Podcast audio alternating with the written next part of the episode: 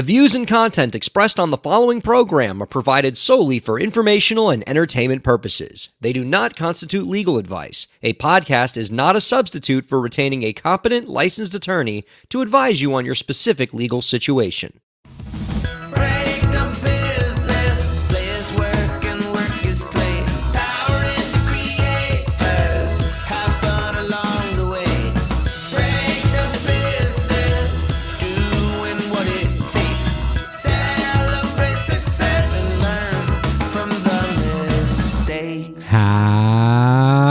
How's it going, everybody? Welcome to the show. It is time for Break the Business, where we empower indie creators and have some fun along the way. I'm Ryan Kairalla, and it is a pleasure to have you here this week.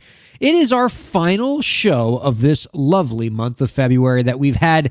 And oh, what a February it has been, Break the Business viewers and listeners. We have brought you so many goodies this month. We brought you Harvard law professors, Kickstarter masters, music tech entrepreneurs, just an embarrassment of riches, of amazing guests, experts, just telling you how to move your careers forward. And it has been our pleasure to do it for you. We love that you hang out with us every week.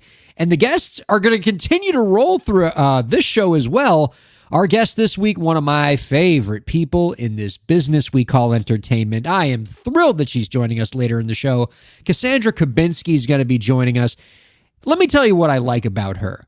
Whatever I want to talk about in terms of artist empowerment and helping you move your career forward, Cassandra Kubinski's got something to say on it. You want to learn how to get your music placed in movies and TV shows?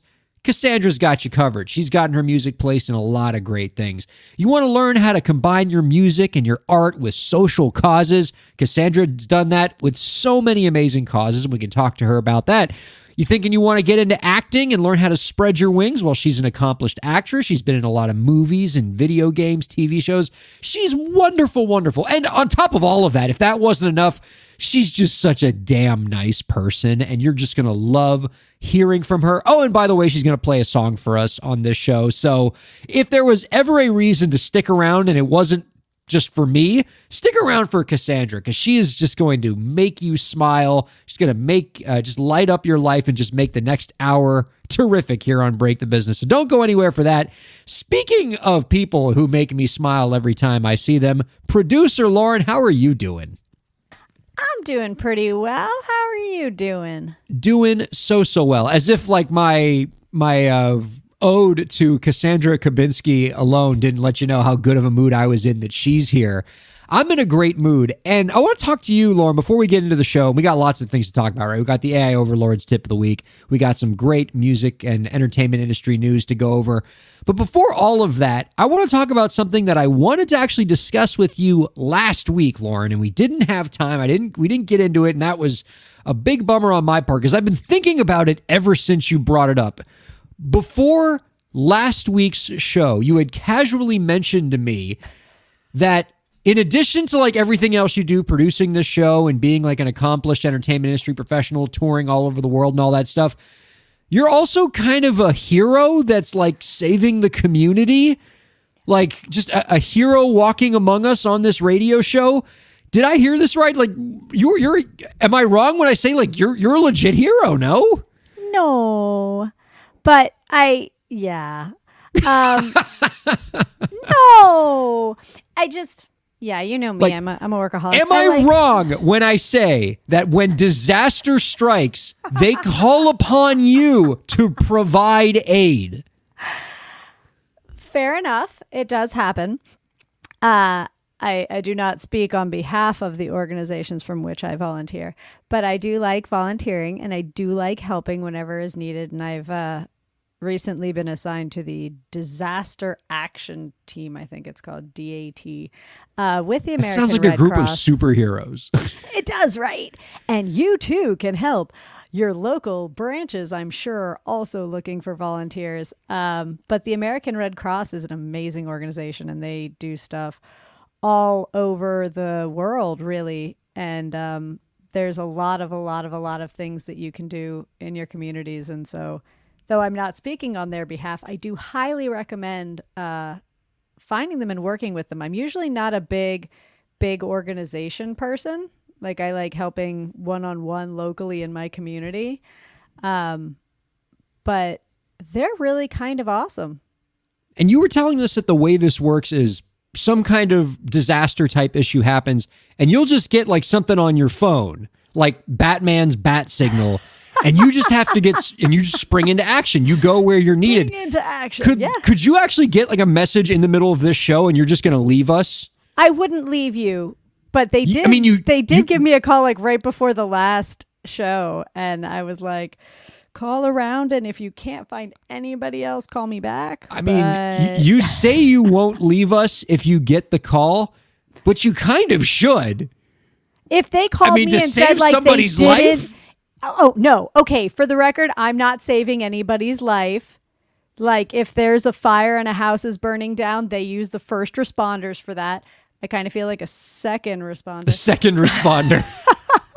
Where's our calendar? I yeah, I think that um that that it's more of a uh, a person to person thing. Like there are people dealing with the tragedy, and a lot of the time you'll see the individuals kind of wandering around going, "But I don't know what to do next." And uh, the Red Cross does help quite a bit with helping people navigate anything really. Like people just get very very very thrown off when disaster hits and really don't know what to do next. And so any kind of help that that they can give is really kind of cool. They're they're an organization that uh, does a lot of work to help the people the individuals that actually need the help Well, you sound that sounds legitimately heroic for me, and it also sounds like something a role with uh, in which you're particularly well suited. I mean, you you are for for my whole life when I'm wandering through the wilderness, you're like the person that is there with like the hot cup of cocoa and the blanket. So it makes perfect sense. You do that for creators all the time, so you should be doing that for the Red Cross. There you go. You're going to get the highest honor in podcasting, the cartoon party I horn sound woo. effect. yay All right. Um, well, th- that as as if I didn't need any more reasons to smile. Uh, just hearing what you're doing there is super inspiring. Let us now pay homage to our Chat GPT uh, uh, overlords with the AI overlords tip of the week.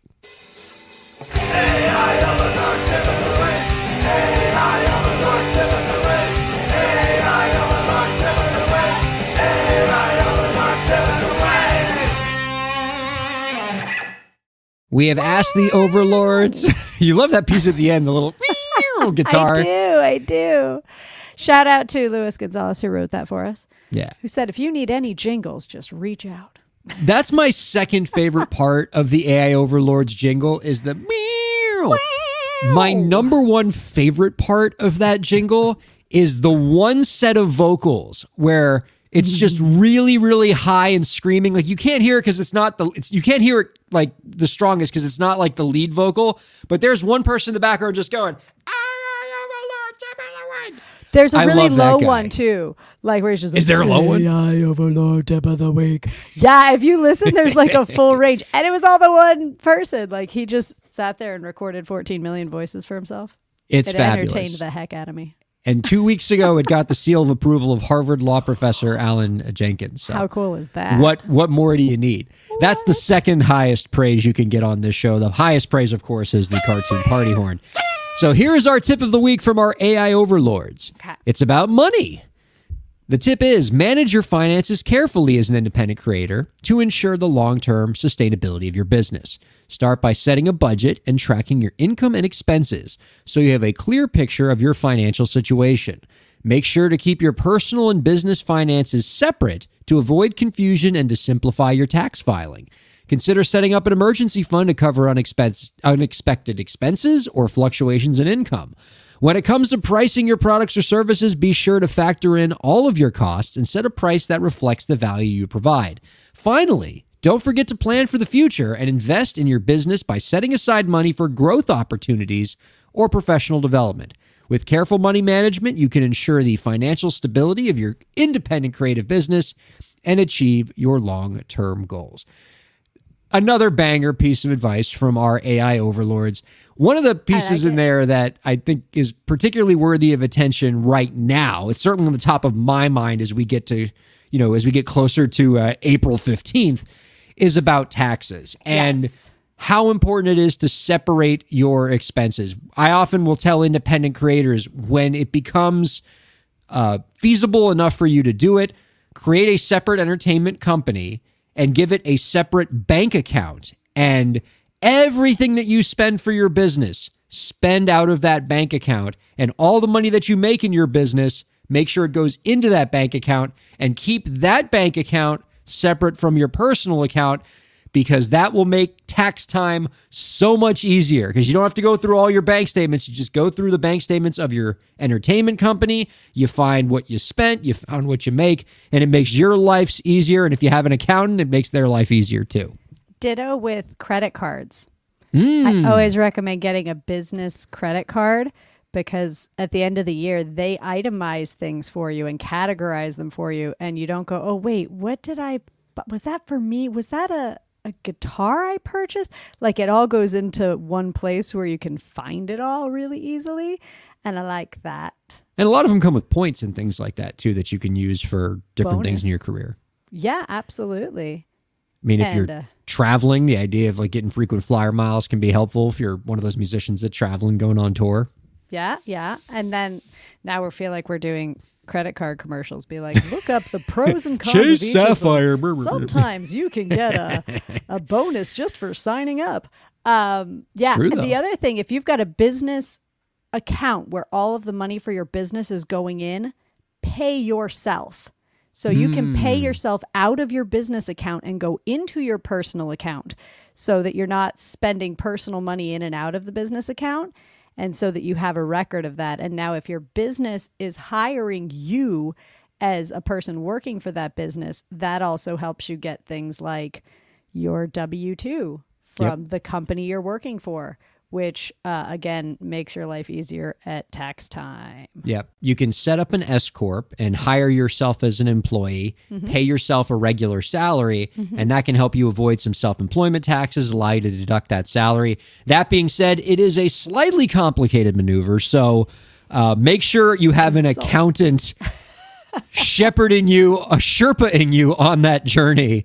Uh, to make sure you don't mess that up. But yeah, a lot of creators can benefit from that kind of structure. So, you know, that's just one of the ways that effective money management can really set you up for uh, success as a creator. And it does uh, actually remind me of our guest, uh, Cassandra Kubinski, whose latest single is titled Money Mantra that she did with Olivia Kay. And that whole song is about how artists can develop a healthy relationship with money and and find that money can be fun and enriching and a little sexy. And so, uh, love to I get her love that perspective on money management. That's just true. I mean, it's the You're first like, thing I thought at of. here. I've got this connection for you right here. Here's what I mean though. Like when I say, when I For said at the top of the show, whatever topic I want to talk about in indie creation, I know that Cassandra Kubinski's got some info for us. You Yeah. want to get sync placements, talk to Cassandra. You want advice on money management, talk to Cassandra. You want to get into acting, talk to her. Like she's got she's got just so much knowledge, so much experience, and she's so kind in that she'll share all of it with you. Now, how did the AI overlord know that we were bringing on somebody who was going to talk about money mantra? Oh, I don't even joke anymore about how Like the AI overlord knows what we're talking about each week. Like that the fact that the AI overlord is in our heads now and like knows what we're doing and what we're thinking, that's old news. We've already accepted that fact. That doesn't even surprise or scare me anymore. Uh, it still surprises and scares me. I, I feel the need to like continually be aware of it so that I can't go, well, I didn't see it coming. no, I see it coming. Oh. So I was looking, Lauren, at um something, uh, some news out of Facebook that Oh, that's I where thought you're was getting your news.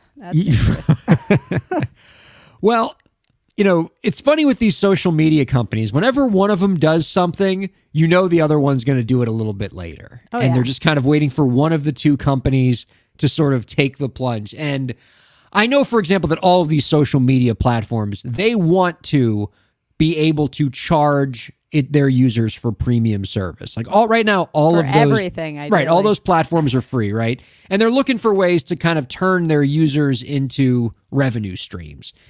And for a long time, Twitter was purely free, Facebook, Meta, Instagram, purely free.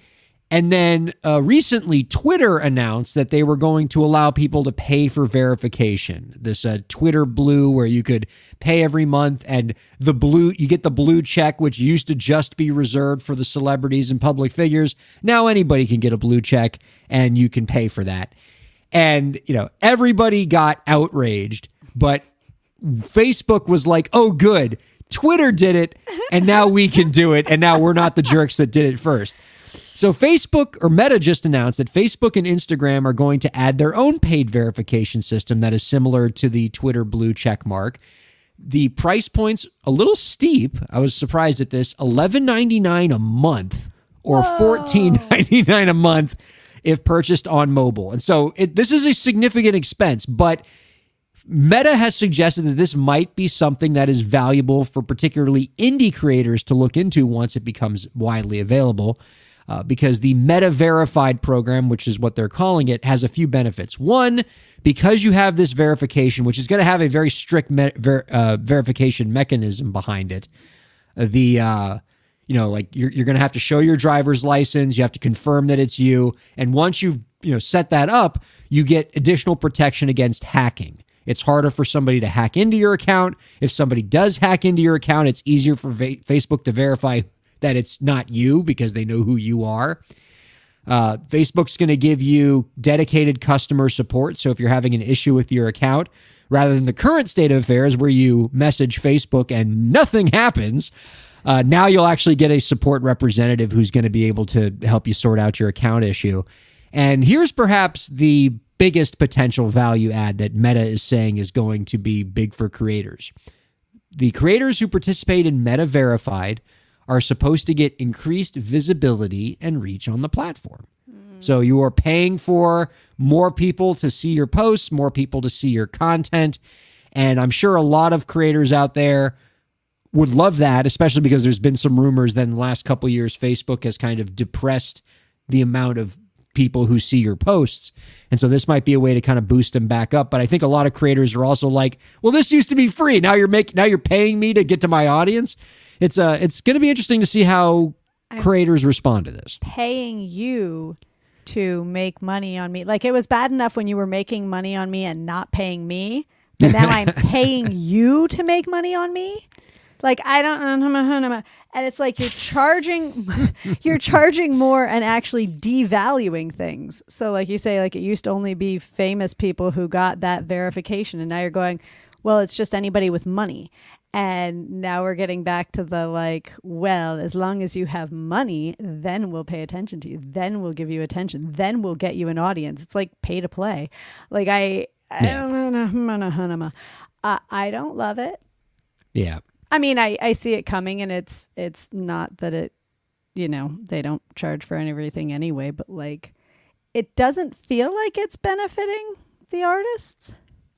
And it's you know, it's also one of those things where if all the artists get it, or if a lot of artists get it, then it's not really an advantage anymore, right? Well, and besides that, let's go with the people who have the money and can afford to pay for this kind of a service. We're already getting more exposure than somebody who is not That's probably able right. to pay these things. So now you're going, well, you could pay to get more exposure. Yeah. Or I could disappear more into the ethers because other people are paying to get seen ahead of me. Like it's, I, I don't want to know. it's an interesting shift in approach for Facebook. And maybe I'm naive, but I never thought in my lifetime Facebook would ever charge one of its users to use the platform. Like Facebook's remember when I, you know, I was one of the Facebook early adopters when I was in college and their slogan for the longest time was Facebook is free and it always will be. They put that right on the homepage for you to see.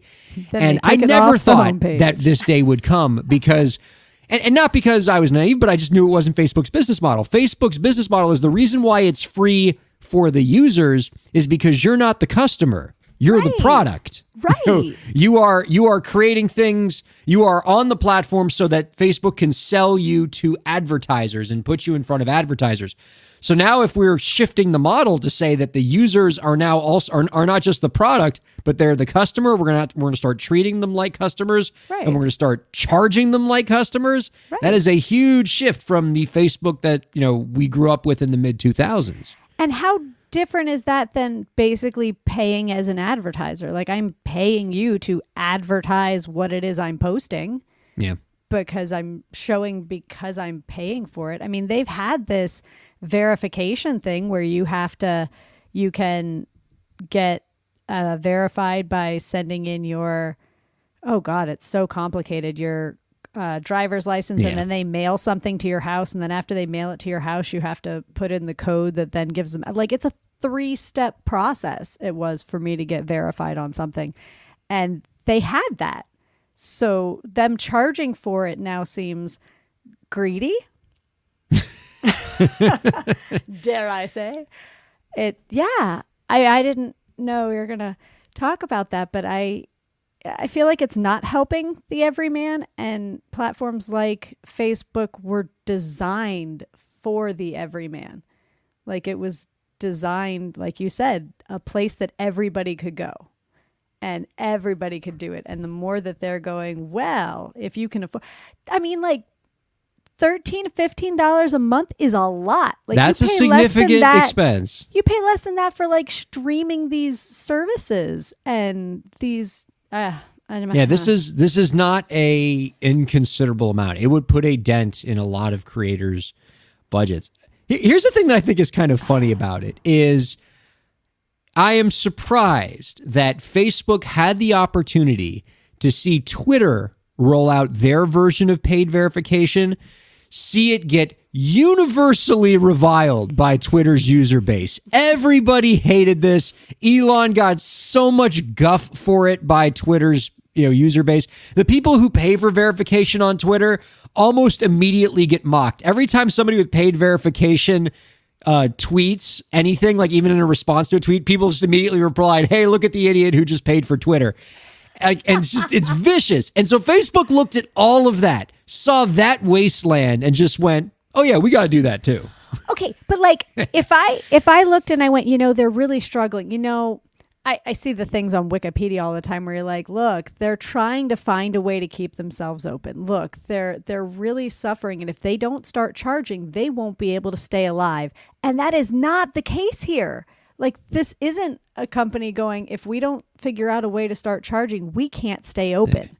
Like this is just greedy Well, and this is a company that's already made clear in their recent strategic moves that Facebook, the Facebook product, is not the future of that company. Like they changed their name to Meta, and their future, at least what they're making a bet on, is the metaverse. It's Right. VR, it's headsets, it's Quest, and Facebook is just you know the the legacy product. So they're not even making a bet on Facebook being the future of this company, and yet they're trying to squeeze a little more profit out of it in the short term. And as much as we can critique it and hate on it, we may be in a situation even on this program where we may feel like we have to get this service to be able to keep up and make sure that our posts reach the people we want it to reach. We want to reach on Facebook. And that's a depressing thought, but we may have no choice. but we don't have to be happy about it That's and we certainly won't be. Well, I get, you know, I keep going. Well, if I want to complain, I might as well open my own platform, because you know it's it's easy for me to sit on this side and go, well, I don't think you should. Well, it's not my place to decide, but it it, it does feel like there are so many people loyal to these companies and these platforms, the TikToks and the Twitters and the Instagrams and the Facebooks and the everything, that like the creators are showing loyalty. The creators are showing their commitment to these companies, and these companies over and over again are going, "Thanks." I mean, like we don't share it, but thanks. And uh, and sometimes they're not even going thanks. They're going, "Wow, we got these guys snookered. Let's do it again." Like they're already hooked. And I don't see the loyalty going both ways. Like, where's the reward system? You post X amount of times a month, and we're going to give you a boost. After you've posted for a year straight, more than three times a week, we'll verify you. Like, no, they're not rewarding consistency and loyalty. They're they're charging more for it. I don't like it. Well, it it reminds me of and, and the reason why this happens, like when we say, why do these tech firms get greedy? Why is whatever they have, why is the current growth that they have not enough? And I remember when we had Bill Bolden on the show, our resident uh, technology expert and startup expert, we asked Bill, why are companies like this? Why why don't they look at their existing profitability and go, all right, we're good with this? And uh, what they told us was that's just not the way these these companies view it. It's like the investors don't just demand profitability; they demand growth, and you always have to keep growing. You can't just stay where you are at your current level of profitability and you know just go from there. Like they always want to see three x, eight x growth over and over, year over year, consistently. And even though that's not sustainable, so a company like Facebook, you know, which was having like you know exponential growth for the last 20 years is now starting to become a mature company and the investors don't want that. They're like no we want the same growth that we saw in 2012 Right. and so this is where you really want to you know we demand you continue to squeeze your customers. Now you have to do the the really difficult slimy things to get those extra dollars. Start charging your users uh, a platform that they had for free. Start uh, charging big big numbers and and it's uh it, it's a it's so a you're sad saying prospect. it's it's not greedy customers, it's greedy investors.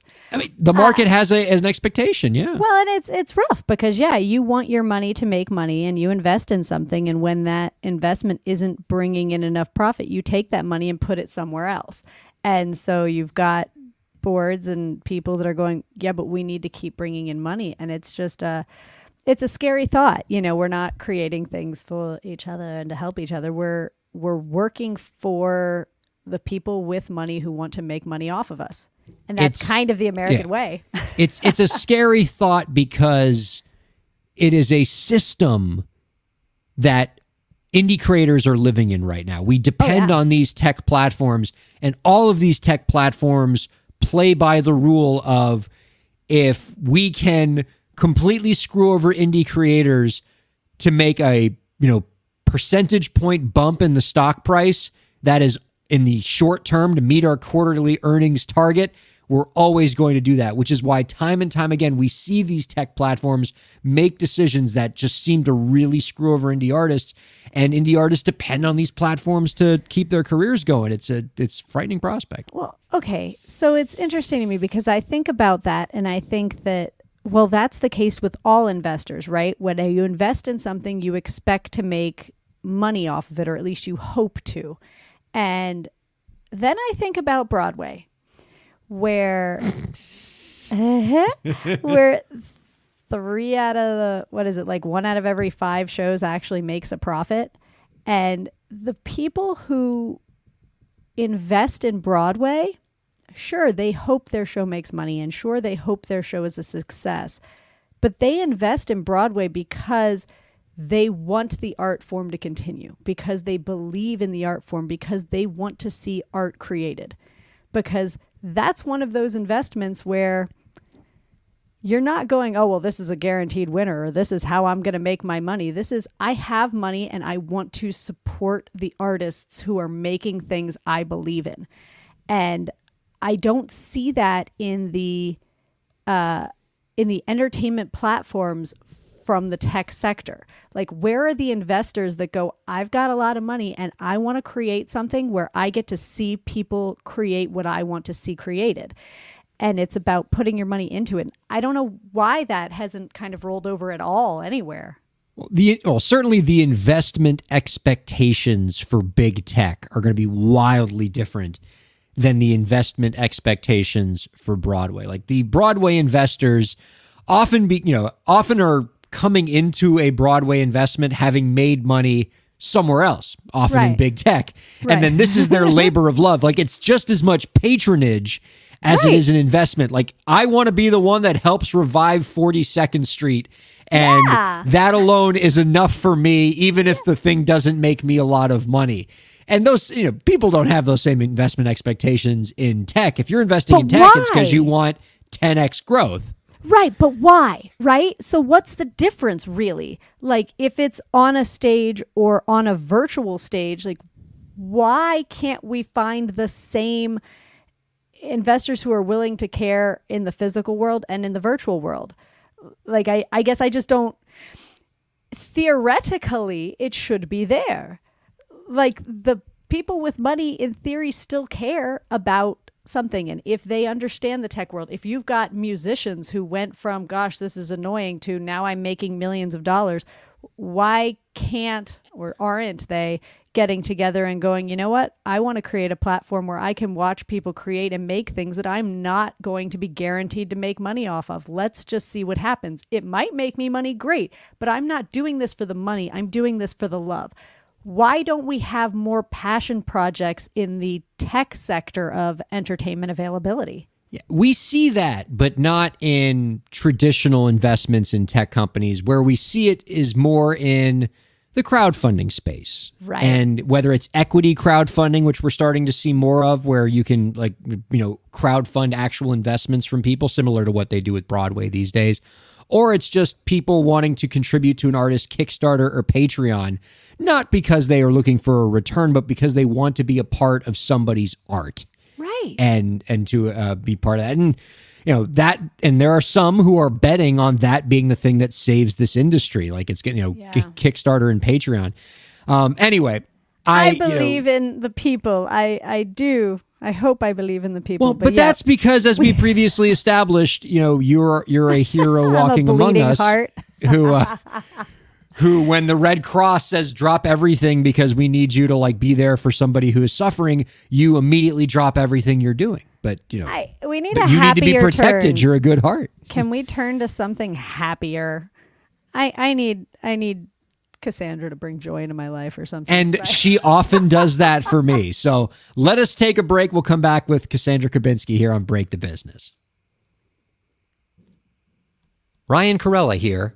I hope you're enjoying the show and I hope that you're getting a lot out of it. I do what I do because I care about creators like you. A lot. I've dedicated my career to helping creative professionals, entrepreneurs, and organizations move forward. I do it by hosting this program, and I'm also proud to do it in my legal practice. If you're a creative professional looking for solutions oriented legal services to help you further your goals, I'd love to help. My firm RKPA does contracts, commercial law, copyright, trademark, and more. Visit rkpalaw.com to learn more. That's rkpalaw.com. Ryan A. Kairalla, PA, Miami, Florida.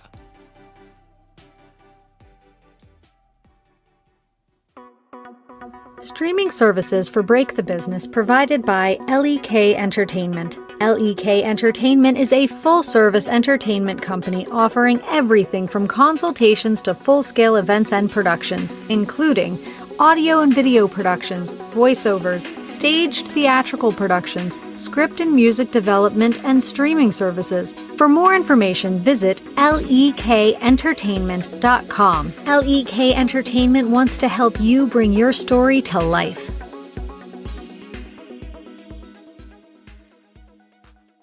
Thanks for supporting Break the Business. If you have a question or topic that you want us to discuss, email us at breakthebusiness at gmail.com. You can follow the host, that's me, on Twitter at Ryan K A I R, and you can follow the show at the BTB Podcast. Be sure to subscribe to the show on Twitch, YouTube, and Facebook, and on all major podcast platforms. And now, let's get back to the show. Welcome back to Break the Business, everybody. Ryan Kairalla here with producer Lauren. And we're just so, so overjoyed to have you joining us wherever you're joining us, whether it's on all the major podcast platforms or on the live streaming platforms or on Sirius XM 145. Much love to Slam Radio. Wherever you're checking us out, we are so, so thrilled to have you. and it is a joy to serve you with this great content week after week. Let's go ahead and bring out our guest. I'm excited to chat with her, Lauren. She's one of my favorite people. She's an award winning singer songwriter, jingle artist, and actress. Her latest single, Money Mantra with Olivia Kay, is available now, and you can follow her at Cassandra Kubinski on Facebook, Instagram, TikTok, and YouTube. We are happy to welcome our friend Cassandra Kubinski on Break the Business. Hi, Cassandra. Hi, everybody. How's everyone doing? Doing so well. Man, that setup you got there, Cassandra, is just 10 out of 10. You got the tasteful oh, plant there, you got the you got the piano, you got the hands-free microphone, just and yes, your your mic quality, mwah, chef's kiss. Thank you. I mean, you know, listen, during the pandemic, right, we all had to figure out how to get our production value high from home. So I appreciate it, you know, for anybody watching on the live stream in in real time or uh, you know in replay. I've been at this little setup. It's just a little corner of my office. If you could see, it's nothing like super fancy, but um, but thank you. I do enjoy my twinkle lights and my um, magical plant over here. It's a bl- I like oh, I didn't even a rec- I didn't see the twinkle plant. lights at first. You did. That's great. right. I mean, there it is, twinkle. I'd really love to like more twinkle lights. So I've I've been wanting to change up this setup for um, a little while now. So you never know. Next time I'm here, I might have like a red curtain or like something like that behind me. I'd take red curtain. I'd avoid like a whole lot of twinkle lights. So you might just get like reflection of light. Right, that might be a bit much, but I was a, a theater kid, you know, so a red curtain always sort of feels like home. So Oh yeah. I usually have one behind me, and I don't today. I'm in a black void. yes, But I because like you're in a black box cur- theater. I like it. I like it. There you go. so, Cassandra, in the first segment, we had an evil robot give us some advice about how indie creators can build a healthy relationship with money. Talked about how it's mm-hmm. important to build an emergency fund to separate your business and personal expenses come tax time. The AI overlord had lots of great advice for us. And I know that helping artists build a good relationship with money is something that you care about a lot too. Uh, it was sort of the inspiration behind your latest single, Money Mantra, that you did with Olivia Kay recently. Can you tell us a little bit about how that came together and how you wanted to spread the message to others of just uh, getting better with money and having a better relationship with it? Yeah, sure. So, um, like you mentioned, my latest single is called Money Mantra. It's a collaboration with my girl Olivia Kay, who is a really seriously amazing, um, badass Brooklyn based artist. And, um, you know, the two of us met in a course. And um, in this course, which was called Truth School, um, we were simultaneously up leveling our um, energetics around our our careers, our money, relationships, all kind of um, you know really like energetic work, and then also bringing in um, practical and logistical up leveling for our independent entrepreneurial careers. So at some point during this course, she and I were just making up this little jam like on the Zoom, right? Because like everything happened during on Zoom during the pandemic. And, and somebody made up this hook money in the morning, money in my sleep. I'm a money magnet, it can't resist me. And it was like, what? What? So this kind of like did nothing for uh, a couple years. And then we picked it back up thanks to our, our friend Lissa, who was also in this course. And we fleshed it out into a whole song this last uh, fall, which just dropped actually, um, like about a week ago. So, Money Mantra, check it out. Um, anyway, as far as like how does it help artists up level or how does it help um, people kind of up level their money consciousness? What olivia and i talked a lot about was how we can tend to get really tense and tight around the topic of money. And um, for both she and i you know not necessarily everybody kind of comes from this um, perspective or frame of mind but both of us feel really strongly that um, the attitude and the energy you bring to a thing uh, or to an area of your life really influences and maybe even really strongly dictates the results that you get in that area of your life. So we're like, you know, if people are out there feeling really um, resentful of money, um, tense about money, um, you know, just kind of angry in general in their money life, then then there isn't really the opportunity for money to flow to you. The way I think about it is like we're all in relationship with money, the way we're in relationship with each other.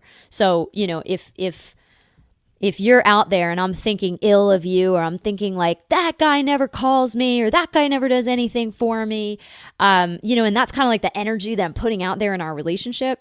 Can I really expect you to like love up on me? You know, if that's kind of what I'm putting out there. So that's kind of like the way we feel about money too. It's like if you're out there going like, ah, like it's you know, it's a bad situation, like money never does anything for me and there's never enough. That's kind of like what you perpetuate and create. Um, this is a long intro just to say Money Mantra is uh it's a real jam. It's kind of an indie pop, lo-fi, hip hop infused jam. Um, it's like a bunch of just swaggy money mantras in a row that you can like put on. You like wake up in the morning, you're like, today I just want to like feel good about my money situation. Like I want to feel confidence. Like hit that, hit that play button and just like off you go. And we're we're calling it kind of like a, you know, a three minute uh, chiropractic adjustment on your money consciousness. I, I love that. I need that.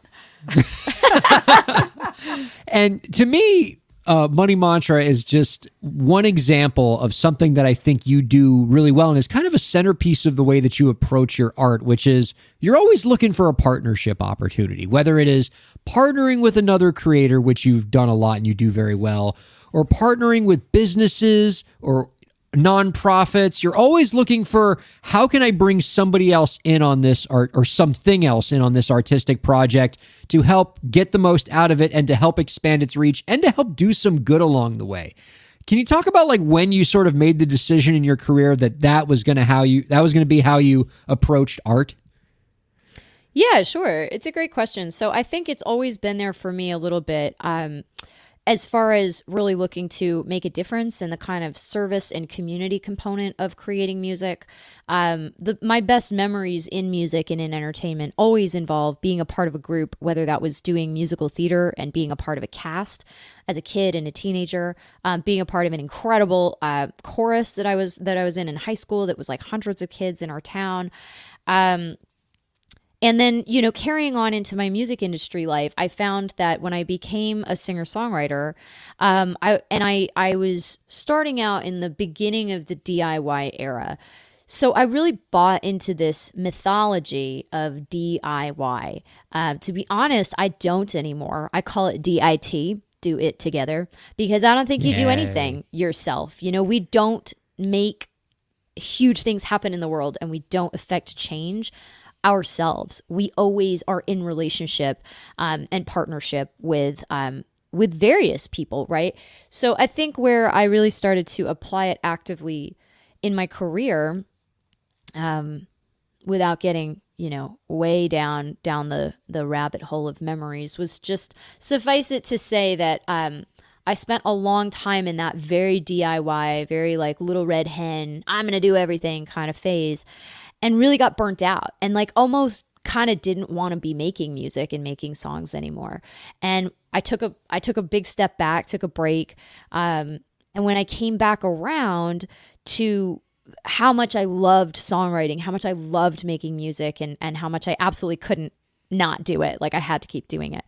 Um, I think that was about the time that I started really looking at, well, what are what are some of the factors that have made my favorite projects my favorites? Like why were they my favorites? And one of the, the themes that kept occurring to me was like these partnerships, these collaborations, these spaces where I found myself working with other creatives. Um, and so I started to really build that actively into my process. Um, and so since then, I, as you mentioned, um, I've done that on, um, gosh, I mean, dozens of, of songs and or music videos and or concerts. Um, I I almost don't do like anything, you know, as a as a solo artist anymore, or at least I don't perceive it that way anymore. I feel like you know, even if it's my song, um, and the song is coming out like just under my name, that I really look to create some type of a partnership in the launch show or in the uh, music video. Um, yeah, so I, I guess that's you know that's kind of when I started. What usually comes first, the collaboration or the content? Do you create the content and go, "Oh, I I have uh, an organization that I think I could combine this work with to help get it out there," or I have an idea for a song and I know who I can partner with? Or do you find the person or organization that you want to work with and say, "Let's start building something together from a blank sheet of paper"? It's mostly been the content first for me. Um, and I often create a song and then already know, you know, because once I've created a song, I know where it comes from emotionally. I know what it's about. So, you know, two kind of charitable partnerships that I set up. One was with the autism world for a song called Not So Different. One was for kind of the pet rescue world around a song called You Get Me. And so when I had written both of those songs, I knew what was driving them. I knew, you know, so the song was really about a certain thing. And then it was sort of easy to go out and look for partners that matched and that would resonate theoretically with um, the message and potentially benefit, you know, from being associated with the song and vice versa. So I would say primarily it's the content first and then reaching out to a possibly aligned collaborator. I love that, Lauren. When we when we talk about the launch of a of, of any kind of piece of content, Lauren, there's always sort of the steps that you're going to take in your launch process, right? Like, how are we promoting this? Uh, you know, what channels are we using? Uh, how, if it's a piece of music, how am I distributing it? Uh, wh- what's the budget for uh, promotion, distribution, all that stuff? And what Cassandra is uh, suggesting, at least from what I'm hearing, is one of the steps in that launch process is going to be who's the partner with who what organization what person what group is going to be part of this song's next step and be part of that song's future so that that song can not only have a wider reach but that song can help somebody along the way or in cassandra's case help really really good causes. I mean that's that's so cool to me. I like the idea of, of every artist uh, thinking about not just the what of their promotion or, or their post you know creation process but the who who am i partnering with as i create this work that's so cool to me For both reasons, too. She's like, you know, who can I bring in that will help my project benefit? And who will help me creatively get to where I'd like to go? yeah And like you said, helping other artists is how all these artists survive. Like, we need people to think of us too and go, hey, I'd love for you to help with this. So I appreciate that you do that, Cassandra. Reaching out to other artists helps everybody. now cassandra does has the pandemic made that harder because everybody sort of is staying home and not traveling and interacting as much and if so do you have any advice for artists on how they can kind of bridge that distance that you know the pandemic and you know lockdown and post lockdown has created for us I don't find it made it more difficult. In fact, I think it made it easier in certain cases. Really? Because certain partner, yeah, I mean, certain partners you would never have been able to get when they were busy, busy, busy running around doing physical things. Suddenly were just like you. They were grounded. They were home. Um, so, you know, and they wanted to remain vital and they wanted to remain feeling connected and creative. And we were all navigating you know, wherever we were in that space. So, you know, one of the partnerships, uh, and I formed multiple during the pandemic, but one of them was for my last single, Burn It Down. Um, so I had a lot of sync licensing placements on a TV show called Dance Moms, which is on Lifetime, was on Lifetime. And um, so during the pandemic, um, I don't know, I was just in another space of like, what am I what am I creating? Like, how do I personally stay creative and connected? And um, with Burn It Down, I had reached out to um, a few of the dancers on Dance Moms who I just thought were great. Like, just I just really thought their um, their art form moved me. And one of the people that I reached out to, Hannah Grace Colon, did respond. And so we we got into this dialogue. I sent her a few different songs options. You know, we were like, what are we going to do together? Ultimately, we created this music video for Burn It Down where um, she dances in it. And it's it's this really dark, theatrical, artful piece uh, we shot at the Triad Theater in Manhattan, where um, I am performing on the piano, which is what I do, and she is dancing, and she kind of represents the fire.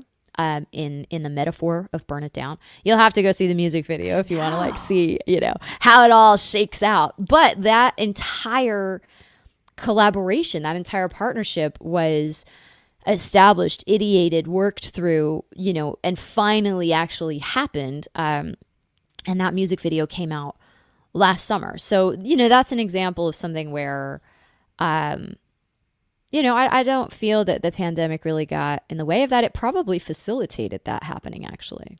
Because people are craving those partnerships and connections now more than ever. And we've all gotten a lot better, frankly, against our will at communicating over, say, video conference and, you know, taking our once audio podcasts and turning them into live streams. Yeah. the technology moved quickly too, right? Uh, like all of a sudden you had platforms where you could collaborate mm-hmm. musically.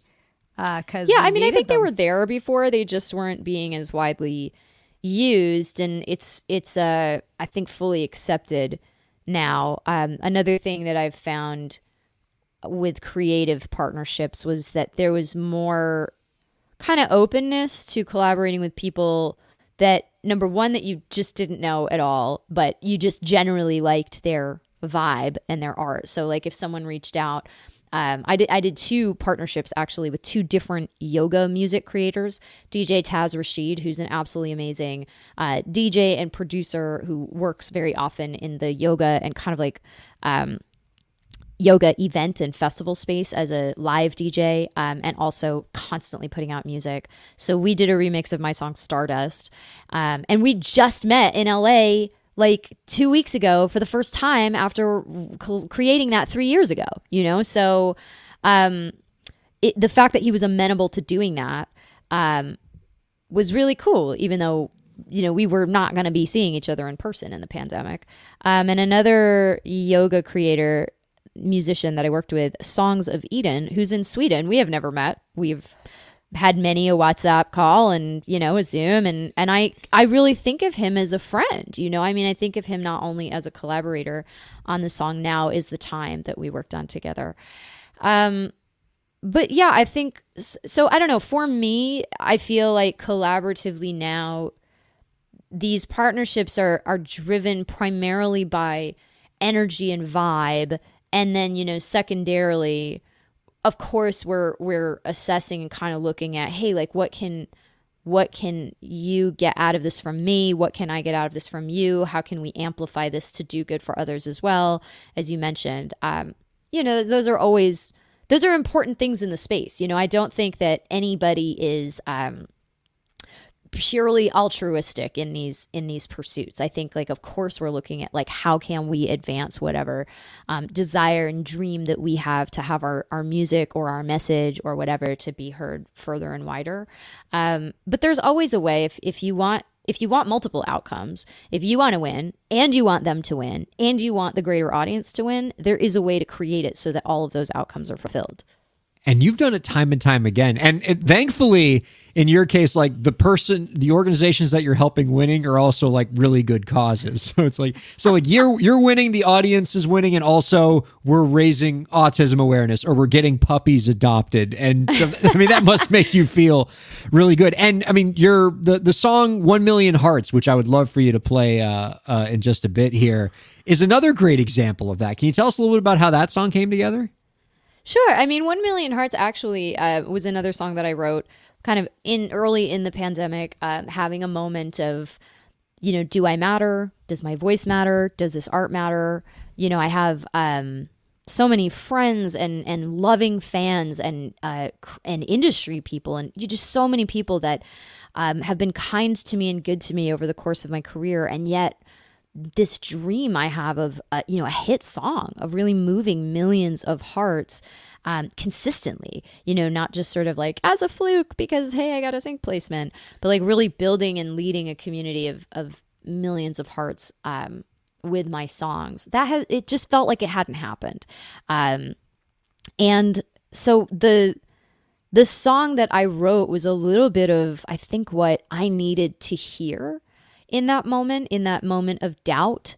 Um, but it was also because I was listening to what I was hearing out there in the culture and what I was hearing out there amongst my fellow artists, especially independent artists, who were also doubting that what they had to say mattered and that their their music made a difference to people, especially in the pandemic where it felt to some of us, not all of us, but you know, to a lot of us, it felt like holy moly, like my one of my the ways I'm most powerful, which is to show up in the flesh and move some cells, you know, like I don't I don't get to do that right now. Like how, how can I possibly make a difference just being another head on the internet?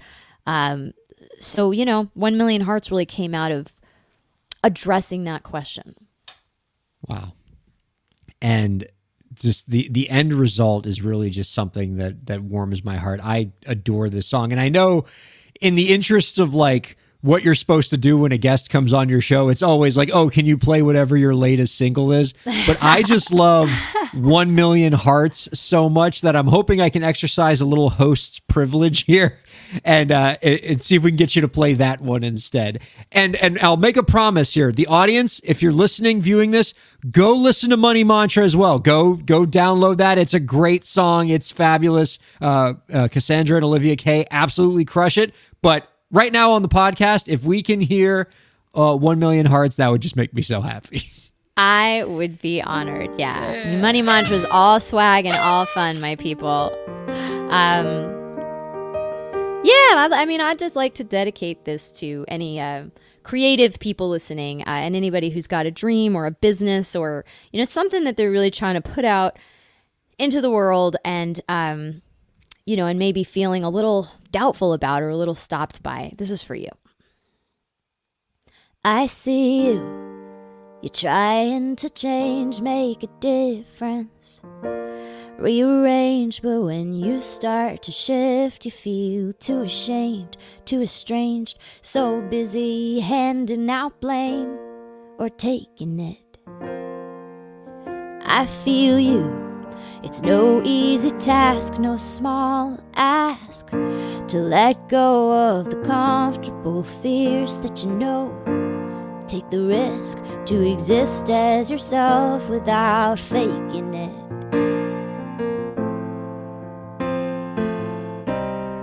What does it take? How does it start? Reaching one million hearts. And how in this world will you make your mark? When one million hearts, they need you now. What you've got to give, and only you can. It's what you've learned and lived, and that's how it starts. Reaching one million hearts, hearts, hearts. One million hearts, hearts. I feel you. I've been there a few thousand times in the rise and the fall. Sure that I couldn't possibly matter at all. But then why does this dream always reappear? What does it take? How does it start? Reaching one million hearts. And how in this world will you make your mark? When one million hearts, they need you now. What you've got to give, and only you can. It's what you've learned and lived, and that's how it starts. With one breath,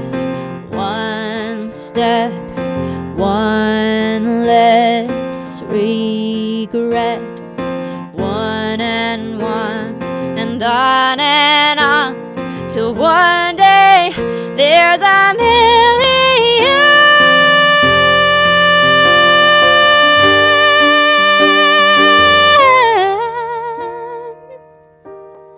That's what it takes.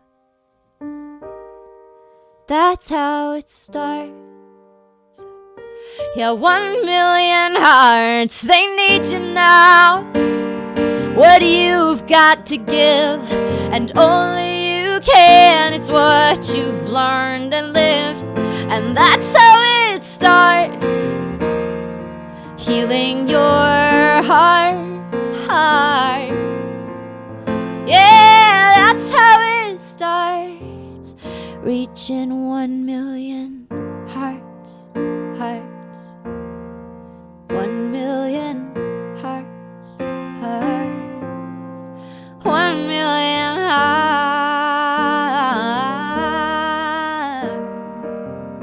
hearts. One million hearts. Mm.